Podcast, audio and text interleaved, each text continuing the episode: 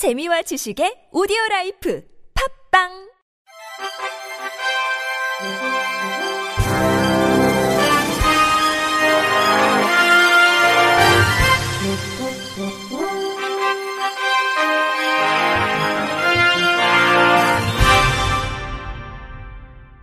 청취자 여러분 안녕하십니까? 10월 셋째 주 주간 KBIC 뉴스입니다. 시각장애인 김동현 변호사가 최영 판사에 이어 국내 2호 시각장애인 판사로 임용됐습니다. 김 판사는 2013년 로스쿨에 복학 후 2015년 4년 만에 우등생으로 졸업했으며 변호사 시험 합격 후 서울 고법에서 재판연구원으로 2년, 서울시 장애인 권익공호기관에서 3년, 그리고 5년 이상 경력자 대상의 법관 임용에 지원해 합격했습니다. 김 판사는 많은 장애인들이 저처럼 중도의 장애를 얻는다며 장애인이 되었다고 하고 싶은 것, 예전에 할 수 있었던 것을 모두 포기해야 하나 어쩔 수 없는 것도 있겠지만 장애인들을 둘러싼 환경이 뒷받침되고 장애인 자신이 적응하는 훈련을 거치면 많은 일들을 다른 사람들처럼 할 수 있다고 말했습니다. 한치련은 김 변호사는 한국시각장애인연합회 접근성위원으로 활동하면서 당사자의 목소리를 내는데도 주저하지 않았다면서 소수자의 인권보호와 공정한 판결을 이끌어내야 하는 법관으로서 충분한 역량을 갖추었고 우리 사회 최후의 소자로서 그 역할을 어느 누구보다도 앞장서서 하리라는 믿음을 저버리지 않을 것이라고 기대한다고 밝혔습니다. 문화재청은 흰지팡이의 날을 맞아 한글 점자 훈맹정음의 제작 보급 유물과 점자표 해설 원고 등 두 건을 문화재로 등록 예고했다고 밝혔습니다. 훈맹정음은 일제강점기 시각장애인을 가르친 박두성이 7년간의 연구 끝에 완성해 1926년 11월 4일 반포한 6점식 한글 점자입니다. 이번에 문화재 등록이 예고된 훈맹정음 제작 및 보급 유물은 훈맹정음 사용법 원고, 제작 과정일지, 재판기, 점자 인쇄기, 점자 타자기 등 한글 점자의 제작 보급을 위한 기록과 기구 등 8건, 48점입니다. 아울러 한글 점자 훈맹정음 점자표 및 해설 원고는 한글 점자 6필 원고본과 한글 점자의 유래, 초고본 등으로 한글 점자의 유래와 작성 원리, 구조 및 체계를 파악할 수 있는 유물 7건, 14점입니다. 문화재청은 이들 유물이 근대 시각장애인사를 파악하고 당시 시각장애인들이 한글을 익히게 되는 역사를 보여주게 되는 귀중한 자료로 문화재 등록 가치가 높다고 설명했습니다. 이들 유물의 문화재 등록 여부는 30일간의 의견 수렴과 문화재위원회 심의를 거쳐 결정됩니다. 키오스크 이용에 어려움을 겪는 고령층 장애인의 소외 문제를 해결하기 위한 키오스크 개선 사업 예산이 부족해 전국 단위의 현황 조사조차 실시하기 어려운 것으로 드러났습니다. 국회 과학기술정보방송통신위원회 소속 더불어민주당 조승래 의원이 한국정보화진흥원으로부터 제출받은 자료에 따르면 무인 정보단 말기 정보 접근성 개선 지원 사업에 배정된 올해 정부 예산이 1억 5천8백만 원에 불과한 것으로 나타났습니다. 이는 한국정보화진흥원이 과학기술정보통신부의 지원을 받아 수행하는 정보화 사업 전체 예산 중 0.056%에 해당하는 금액입니다. 한국정보화진흥원의 지난해 무인정보단말 정보접근성 현황 조사에서 휠체어에 앉은 사람이 조작이 가능한 위치에 작동부가 있는 키오스크 비율은 25.6%, 휠체어에 앉은 사람이 볼 수 있는 곳에 화면이 위치한 키오스크의 비율은 36.4%에 불과했습니다.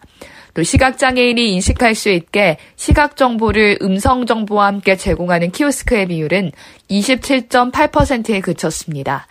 조승래 위원은 이번 개선 사업은 정보 취약계층의 키오스크 접근성 향상을 위한 정부 차원의 유일한 사업임에도 2년째 예산이 제자리 걸음이라고 지적하며 디지털화, 코로나19 등으로 키오스크 사용이 일반화되고 있는 지금 과기부는 정확한 전국 실태 파악과 지속적인 접근성 개선 정책이 가능하도록 관련 예산을 확대하고 관련 부처와 협력 체계를 마련해야 한다고 주문했습니다. 국가인권위원회는 장학금 수혜 증명서를 포함한 각종 증명서에 시각장애인을 위한 점자, 인쇄물, 음성 변환 바코드를 제공하길 바란다는 의견을 한국장애인 이사장에게 표명했다고 밝혔습니다. 앞서 시각장애인 A씨는 한국장학재단에서 발급받은 장학금 수혜 증명서에 문자를 음성으로 변환해 들려주는 바코드가 인쇄되지 않아 내용을 확인할 수 없는 차별을 받았다면서 인권위에 진정을 제기했습니다. 이에 대해 한국장학재단은 시각장애인이 홈페이지에 담긴 내용을 음성으로 인식할 수 있도록 서비스를 제공하고 있으며 콜센터에 전화하거나 센터에 내방하면 서류를 대독해주는 지원책을 마련하고 있다고 설명했습니다. 인권위는 A씨가 지난 2018년도에도 동일한 내용으로 진정을 제기한 바 있으며 당시에도 장학재단이 대독 서비스 등의 정당한 편의를 제공하고 있는 점을 들어 사건을 기각한 바 있다면서 이번 진정에 대해선 각하 결정을 내렸습니다. 다만 인권위는 시간이 지나면서 소지하고 있는 서류가 어떤 내용이었는지 알 수 없는 상황에 놓일 수도 있고 증명서를 다른 기관에 제출할 수도 있다면서 발급 이후에도 언제라도 그 서류의 내용을 알 수 있도록 시각장애인의 접근권이 보장될 필요가 있다고 강조했습니다. 장애인 국가대표 선수들이 8개월 만에 선수촌 훈련을 재개합니다. 대한장애인체육회는 신종 코로나 바이러스 감염증 확산 여파로 퇴촌했던 장애인 국가대표 선수들이 이천 훈련원에서 입촌 훈련을 재개한다고 밝혔습니다.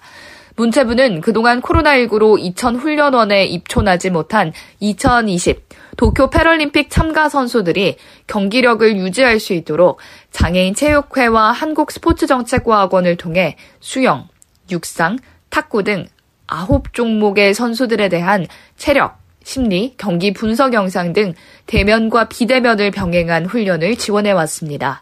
또 의학 검사와 운동 부하 검사를 실시해 운동 처방 프로그램을 지원하는 등 경기력을 강화하는 훈련도 꾸준히 이어왔습니다. 정경심 동양대 교수가 자신의 시각장애를 비하하는 표현을 사용한 지상파 방송사 기자를 형사 고소했습니다. 조국 전 법무부 장관은 자신의 사회관계망 서비스를 통해 정 교수는 방송사 기자 A씨를 모욕 및 허위 사실 적시 명예훼손 혐의로 형사 고소했다고 밝혔습니다. A씨는 지난해 4월 SNS에서 애꾸눈 마누라가 엄청난 부동산 기술자랍니다. 라는 표현을 썼고, 지난 11일에는 조 전 장관을 향해 족국이라는 표현을 쓴 것으로 전해졌습니다. 조 전 장관은 정 교수는 사고로 한쪽 눈을 실명한 장애인이라며 시각장애인을 향해 애꾸눈이라는 표현을 사용하는 것은 시각장애인에 대한 명백한 경멸, 비하, 조롱이라고 강조했습니다. 이어 A씨는 저에 대한 정치적 비판을 넘어 정 교수의 깊은 상처를 해집고 할퀴었다며 언론인 이전에 양심 있는 시민이라면 도저히 할 수 없는 행위라고 비판했습니다. 공공기관은 전체 직원 중 3.4%를 장애인으로 뽑아야 합니다. 그런데 한국국제협력단 코이카가 매년 상당수 장애인을 5개월짜리 인턴으로 뽑아온 것으로 드러났습니다. 장애인 고용 숫자만 채우려는 꼼수가 아니냐는 지적이 나옵니다. JTBC 류정화 기자 취재 내용 들어보시죠. 코이카의 지난 4년간 장애인 고용 현황입니다. 고용률이 4에서 5%대로 법으로 되어 있는 장애인 고용 의무 비율 3.4%를 매년 초과 달성했습니다. 하지만 이상하게 1년 중에 의무 비율을 못 채우는 달이 많습니다. 코이카는 1년에 두 번 최대 5개월씩 체험형 인턴으로 상당수 장애인을 채용하면서 사실상 장애인 고용 숫자만 늘린 겁니다. 실제 코이카의 장애인 고용 형태를 보면 비정규직이 3명 중 2명꼴로 더 많습니다. 공공기관 평가를 의식한 꼼수라는 지적입니다.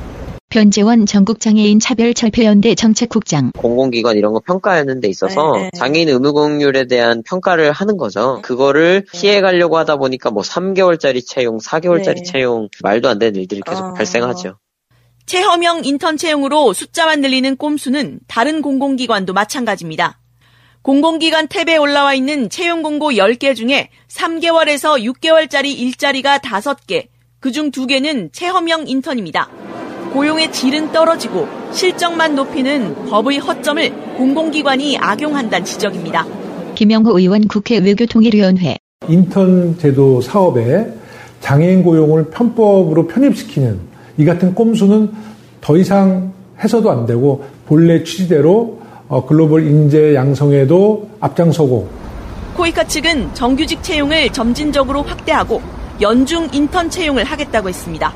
JTBC 유정화입니다. 이상으로 10월 셋째 주 주간 KBIC 뉴스를 마칩니다. 지금까지 제작의 이창훈, 진행의 유정진이었습니다. 고맙습니다. KBIC.